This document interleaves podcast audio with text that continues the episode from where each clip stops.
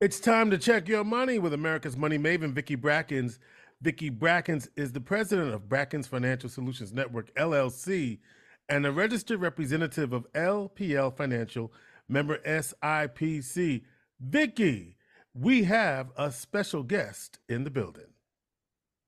Well, George, it's it's becoming what I would call an an incredibly important habit for us to have Assembly Member Pamela J. Hunter, who's with the Assembly District 128 here in New York, as our guest. I'm going to start making this maybe like a every six month kind of visit for her, because uh, to hear from her and exactly what's going on within the state legislature, particularly in the area of banking and insurance, uh, uh, gives us a good overview of what we can expect and how we should react to some of the economic changes that are happening. But for those of you who are not familiar with Assembly Member Pamela J. Hunter, she is the uh, chair of the New York State Banking uh, Committee for the uh, New York State Assembly. She is from upstate New York, served in the U.S. Army, honorably discharged with Commendation Medal and two Achievement Medals. Uh, she has professional certifications in human resources, uh, and her district includes the near west and eastern portion of the city of Syracuse and the surrounding town of DeWitt, Onondaga, and, and uh, Salina. Prior to her election to the New York State Assembly in 2015, uh, Assemblymember Hunter served as the Syracuse Community Council on the Syracuse Community Council for three years and chaired the Public Safety Committee. Well, thank you again, okay, for joining us. Well, I got you one more thing to a... say about that. One more thing. What's that? She's my assembly person. Oh, that's right. I forgot to say that again. Go ahead, George. She is George Kilpatrick's assembly person. Yes. Now yes. we can move. We ahead. good now. okay. All right. Uh, it's been a really busy year for you, and for the committee. Uh, I would imagine so because we've we've lived through four interest rate hikes in 2023, going from four and a half percent to 5.25. In fact, today the uh, Federal Reserve announced that they were not going to, at least at this segment, raise interest rates. But what I have to ask you first of all is, when rates go up or change, does the Federal Reserve send out a notice to the banking committee and the banking community on what they're uh, getting ready to do? Uh, they they may send it to the regulators um, okay. but I am a legislator, so they're definitely not sending that information to me. Um, but based on the conversation I have and continual conversations I have with our regulator, which is uh, the the superintendent at the Department for Financial Services, I was aware uh, that they probably would not be hiking, at least now, um, and some other issues obviously affecting the banking area. So we keep in, in close contact, and my staff you know, really monitors what's going on in that banking sphere. Uh, because as legislators, we don't always get the information directly from, you know, the feds, um, you know, and our oversight uh, is state chartered banks, but obviously it encompasses everything that has to do with money and that affects my constituents. We want to make sure that we're well educated about what's going on. Okay, well, listen, I, I wanted to ask, it was a little bit of a trick question, but when you were with us before, you explained the difference between state chartered banks and national banks. And um, and so I wanted to be sure that we touched a little bit on that subject again. So if you wouldn't mind, could you do that once again? Yes. So as far as oversight is concerned, you're looking at uh, federally chartered banks that would be your big banks like JP Morgan Chase, Bank of America, uh, state charter banks, and state chartered banks actually can be federally chartered if they want to, but uh, state chartered banks would be like your local community banks uh, in the Syracuse area or uh, in the capital region. It could be like NBT Bank, Pathfinder Bank, Community Bank, uh, mid-sized banks, and those banks really are the you know foundation for lending in our communities if you're talking about small businesses if you're talking about home loans that aren't um, provided mortgages like online like rocket money or quicken and, and places like that uh, they're places where people do um, personal banking uh, small personal loans those are kind of the foundation for developments in our community and state charter banks have oversight and regulation by New York State. Uh, federally chartered banks basically can do what they want uh, without oversight from uh, the state government, and they have oversight, obviously, from the federal government. But there is regulation, FDIC, um, and other governmental agencies that do provide guidance that all banks obviously have to abide by. So, touching a little bit on that statement that you made concerning state chartered banks having regulations that are driven by, by the state charters, when interest rates go up, do you have or does the Banking Commission have any say in how much the bank can respond to interest rates going up? No, no. And they could respond not by way of saying those rates are instituted, but what they could do, uh, and this is some of the conversation what we are having today, especially with commercial lending, is saying, you know, we want to work with you. We want to be able to find a way to make sure that your loan doesn't get into default. So maybe we're going to extend the loan in a different way. We're going to, you know, work within, you know, parameters in a different way to make sure that um, the businesses, you know, stay, you know, solvent. I, I, I guess, and in some ways, um, uh, they're the the first line of defense. These these these banks to make sure that our businesses remain solvent, don't go, you know, into default. So even if interest rates go up, they could, you know, help commercial loans or people who have loans to say, let's like rework, you know, the loan. The concern, especially with raised interest rates and inflation, and this is what we're talking about now, is and what may happen with the feds if they raise the reserves um, and and asking banks to have increased capital reserves mm-hmm. is if that happens and the reserves increase for the banks that might decrease lending. If banks decrease lending that means you and i are not going to be able to go to the banks and get the money that we need for the mortgages. Maybe examiners would say we're of good risk now but later maybe not of good risk. So those are things that we have to monitor because we need money circulating in our communities. Okay, so now you you touched on so many things there, trying to pull a few things back. It was in, incredible. To really hear how intertwined these decisions are. So that because we talk about this all the time, uh, the fact that these decisions are intertwined. It's not just standalone uh, uh, operation. So if interest rates go up, and the reserve required to keep banks solvent also goes up, then the amount of money you're saying that the amount of money that's available for lending in a community, which is driven primarily by community banks, by banks under state charter, will decrease. And that decrease could cause there to be less money available for business operations, et cetera, et cetera, et cetera. Correct? Yes. And, okay. That, and, and yes, that could that happen. That doesn't mean it's necessarily going to happen. Going to happen. Okay. But it could okay. happen. And this is just talking about liquidity, making sure that banks have enough actual money, cash money that they have in reserves.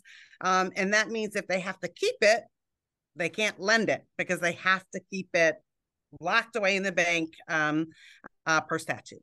Okay. George, you were about to ask a question? My question was going to be whether or not that meant that if for the money that is available, would we have to pay more for it? Potentially, yeah. Potentially. Okay. Okay. Absolutely. Now, um, this relationship between reserve and how much is available to lend, is it a dollar to dollar relationship? It may not be. Um, the, if we were talking about cryptocurrency, uh, then it would have to be actual dollar to dollar, but that is not generally the case um, relative to to reserves. I think it goes by risk. They look at uh, different factors, what the debt ratio portfolios that different banks carry. You know, how do they, um, what their portfolio looks like? How many home loans do they have? How many commercial loans do they have? How many personal loans do they have? Uh, to make sure that that ratio looks correct. Okay, so so uh, the, the key word though is ratio. So it, it really is not we have to have in the bank vault. And I know this is not the case that they keep all the money in the vault, but that's the conception that we have. The bank vault, we have $100 million, so we can only lend $100 million. It could be uh, $300 million X based on the type of lending that's that's necessary. Well, correct. And and they normally lend more than actually the amount of actual cash that they have. That's how it works. Exactly. Okay. There is a absolute ratio, and it's never just the cash that they have. So now you you mentioned, and we'll come back to that magic word that you said, cryptocurrency, a little bit later. But also, one of the things that I'm sure has kept you busy over the last year or last several months has been the fact that we had four bank failures this year, big ones. Um, three of them domiciled primarily in California, but the fourth was here in, in New York State, Signature Bank. Uh, now, with Signature Bank's failure, once that happened, how does your committee get involved? Or was there anything before that happened that you knew about or that you were involved in as far as the Banking Commission or the state of New York? Yeah, so similar to what happened with Silicon Valley, I was actually in California when that happened. I think we talked about that when we last mm-hmm. spoke. Um, but similar to, and all of this happened, you know, pretty much around the same period of time with Signature. While it was happening, my office, me personally, was having on, you know, ongoing conversations with uh, the Department of Financial Services, the governor's office. What does this look like? Um, it, does there need to be legislation? Um, are consumers protected? We had people calling the office saying, Is my cash safe? Is it okay to keep my money in the bank? And that was one of the biggest concerns to make sure that people remain calm and that the information was very clear because banks didn't want to have bank runs where people run to the bank and literally take out all their cash from the bank. Um, and that was with some of the issues that they had in california is that they didn't have the liquidity. They didn't have the money in the bank to cover all of the people who wanted to take their money out. So uh, so beyond um, actually uh, what happens as far as the reaction and the immediate aftermath, say 24, 36 hours or so. Is there anything else that that your department gets involved in or had, had to get involved in concerning uh, backstopping or keeping the banking system running smoothly in the state of New York? there's nothing legislatively that we needed to do, but we worked um, very consi- consistently with the department. Um, we had several elected uh, leader conversations with the department so people were aware of what was going on, what the department was doing with the federal government to make sure people's deposits were protected, um, and if there needed to be anything that we needed to do, and you know to look at what was happening because maybe there needs to be safeguards and uh, potential legislation in the future to make sure things like this don't happen again. Um, I think the department's done a very good job in trying to, especially work with the the feds. Um, they put together strong, at least in the cryptocurrency side, strong regulation to protect consumers. And I think relative to, to some of these bank failures, uh, you know, working with the examiners to make sure they have appropriate reserves, um, looking at the mix of their debt credit ratio. What kind of risk are they taking? You know, and a lot of the risk was relative to to, to cryptocurrency, and um, that proved to be uh, not wise uh, as far as their their their debt ratio mix. Okay. Well, I'm I'm gonna I'm gonna make my big disclaimer, which I always have to say in this next subject that we're going to talk about. This, this, this next subject that we're going to touch on is not an indication of an investment or investment advice. But I do want to be sure that we actually um, talk about your most recent uh, uh, committee investigation uh, and testimony that came through concerning the cryptocurrency industry. And you, I, believe in May, you had uh, the industry come in and, and the banking industry uh, uh, come in to talk about transparency and the understanding uh, concerning the cryptocurrency in, uh, industry. What did you learn from from that um, from that uh, investigation? Um, we have a lot of work to do. we have a lot of work to do if you you know recall when mm-hmm. cryptocurrency first started this was something that people put together that was supposed to be outside regulation that it was supposed to be a way for me and you to share money without the whole regulatory process of money well that's not happening now. And what we want to make sure is that there are safeguards. New York has some of the strongest cryptocurrency uh, uh, regulation in the country. And that's important because if you see companies like FTX, where they were selling a bag of goods and they didn't have the money to back it up, lots of people lost a lot of money. Well, a lot of people in New York didn't lose a lot of money because it was never licensed in New York. And so that's why we have protections that you can only buy uh, in New York uh, what's licensed in New York. And there are safeguards if you go on a VPN, if you are trying to buy crypto and you live in New York uh, for companies that aren't licensed, they're always examining. They're on the blockchain. They're looking online, monitoring. What's a VPN? What's a VPN?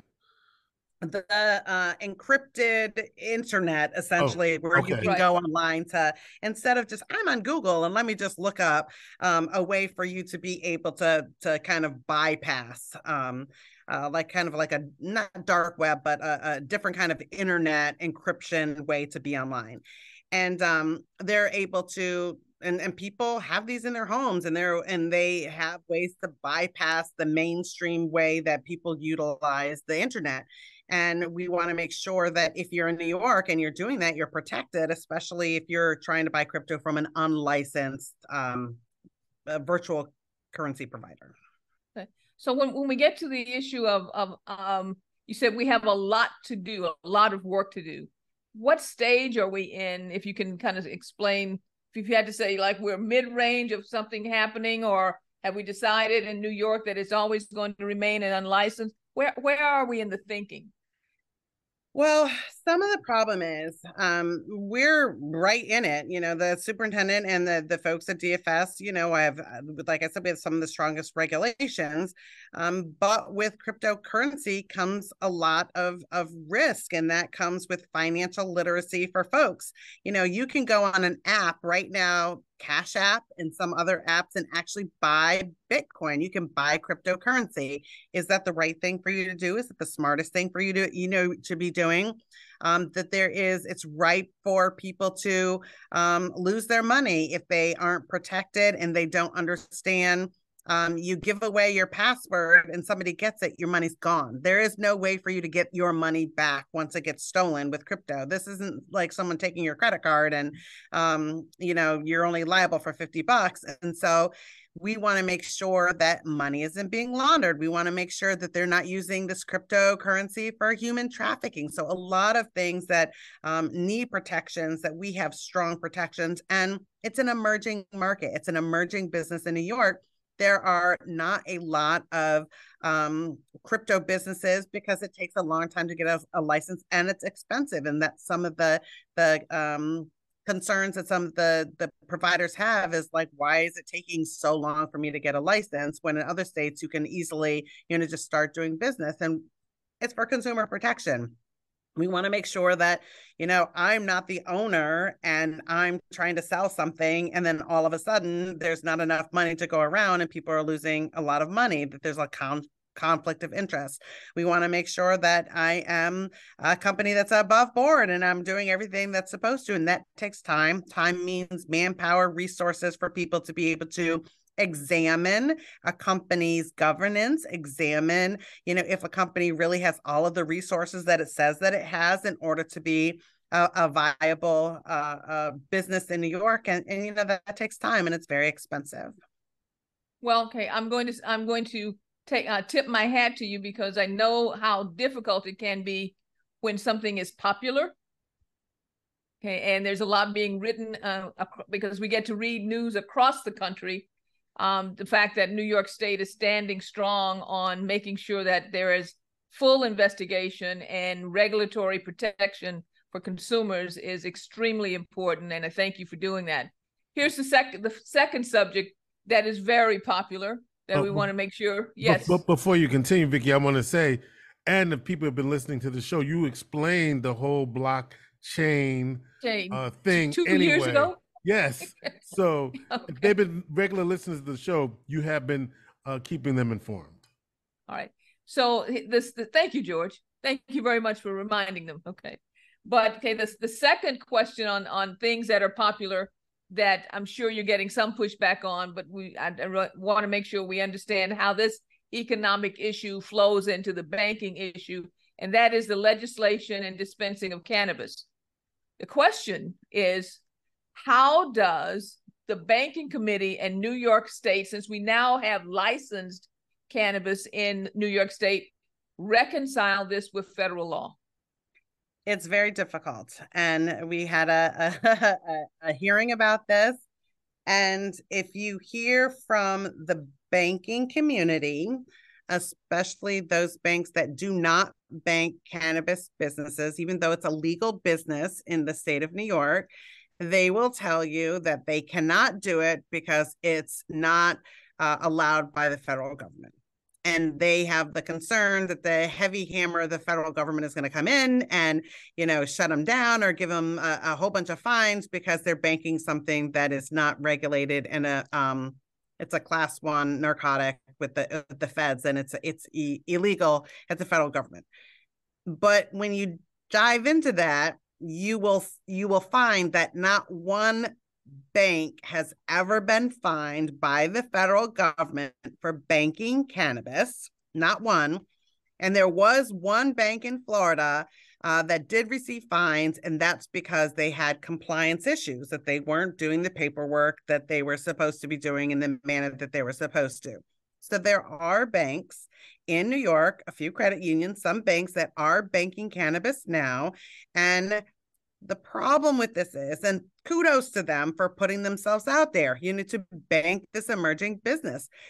If you listen to my hearing, you would hear stories of these cannabis providers who because they have cannabis as a business and this is where they're getting their income they can't get a home loan because you can't show where your income is coming from um, they have large amounts of cash where i've heard people drilling holes in the floor and in the walls of their home because they can't put it in the bank um, because the banks won't take it. And the banks that do bank cannabis, um, the fees that they charge these farmers and cultivators and compounders and retailers are very high.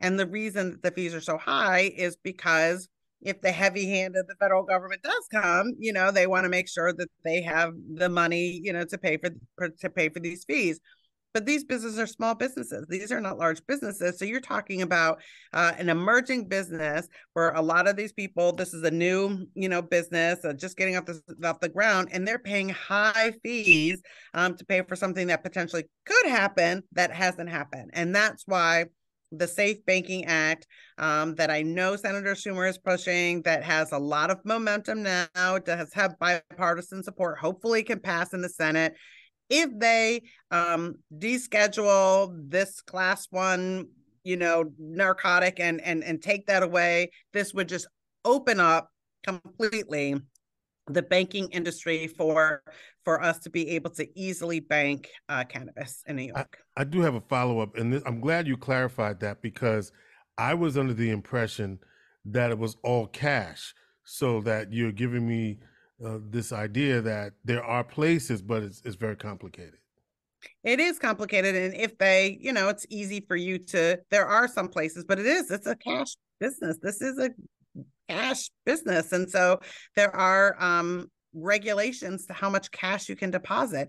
And if you are depositing large sums of cash, the examiners, and that's their main job, is to make sure you are not using, you know, depositing this cash from ill gains, you know, from from prostitution or human trafficking or drugs. And so you have to be able to reconcile every transaction. That takes a lot of time. That costs a lot of money.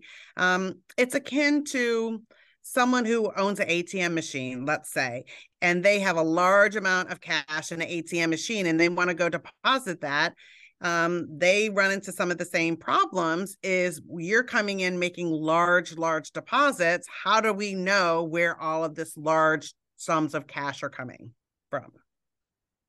Well okay the uh, the complications around this uh, i wanted to be sure that we we clarified that it's still um, uh, not reconciled with the federal government because Correct. there's there's some some confusion out there that that that it is, and It's that not. even though a bank is chartered in New York, it still has we still have to contend with the federal regulation. So the Smart Act, excuse me, Smart Banking or Safe Banking, excuse me, Safe Banking legislation with uh, Senator Schumer possibly will reconcile this once and for all. Um, Yes. Assemblymember Hunter, before we let you go, because I've asked you a lot of questions, is there something that's on the horizon or future in banking or any of the other committees that you that you are a member of that you would like for for everyone to know about?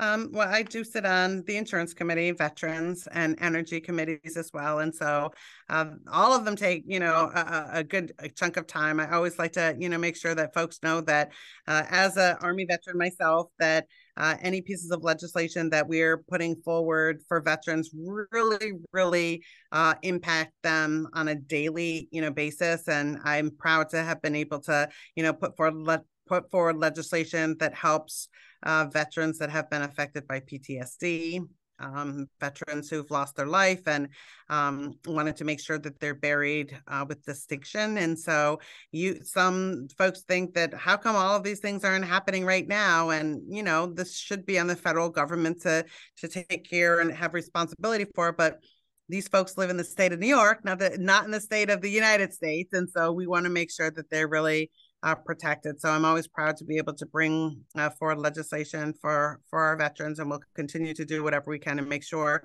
uh, 20 veterans pretty much per day take their own life, and so there's a lot of work uh, to be done. Uh, to help folks and uh, re-engage into civilian life, and sometimes that's very difficult. And I want to make sure that they're okay on the insurance front um you know things are pretty pretty much the same. I had a huge bill this year that i was just like so proud to be able to to bring over the the finish line. It was relative to biomarker testing and if anybody knows someone who has been affected by cancer um, and has been diagnosed with cancer this is not to test if you have cancer. This is after you've been diagnosed with you know cancer or some other disease that uh, your provider could ask for biomarker testing and this is just micro testing to find out you know specifically specifically uh, what um, uh, traits does your cancer have to make sure that they can provide the appropriate um, treatment for your disease and sometimes, you know, that means that you don't have to have chemotherapy. You don't have to have radiation. It shouldn't be just for people who have lots of money to be able to get these tests. It's for anybody, including people who are on Medicaid, to make sure that people have a great quality of life and aren't, you know, having these bad um, treatments because it's easiest to just always give chemo and radiation. Let's make sure we're giving them the treatment right that's proper for what their their actual cancer is. And so breast cancer is different than somebody who has you know bladder cancer or somebody who has um, testicular cancer so wanting to make sure that uh, everyone has provided the same opportunity to get biomarker testing and we're awaiting the governor uh, to sign that as well so that was you know really exciting to be able to bring that That's forward great. in the That's absolutely great. insurance committee as well So the biomarker testing uh, legislation provides funding for that to happen, or exactly ma- what? it no it mandates that the insurance companies have to to pay for it Pay for it. Oh, thank you. Yes. Okay. That is huge. That is absolutely huge. Okay. All right. And anything else you'd like for us to be aware of? Well, you didn't give um just energy? you know what's Huh? that Energy? Yeah, we're oh, and, and energy. energy. We have a lot of work to do and a, a, a long way to get to, to where we need to go. And um, there's a lot of concerns. You know, we're talking about all electric, we're talking about renewable energy. Uh, that we're putting a lot of money into transition. And um, this is big. This is very, very big. And in places like where we live in, in, in uh, Syracuse, where a lot of the homes are older, there's a lot of concerns that you know people can't afford forty, fifty thousand dollars to retrofit their house for geothermal and for all electric, and um, that's a concern.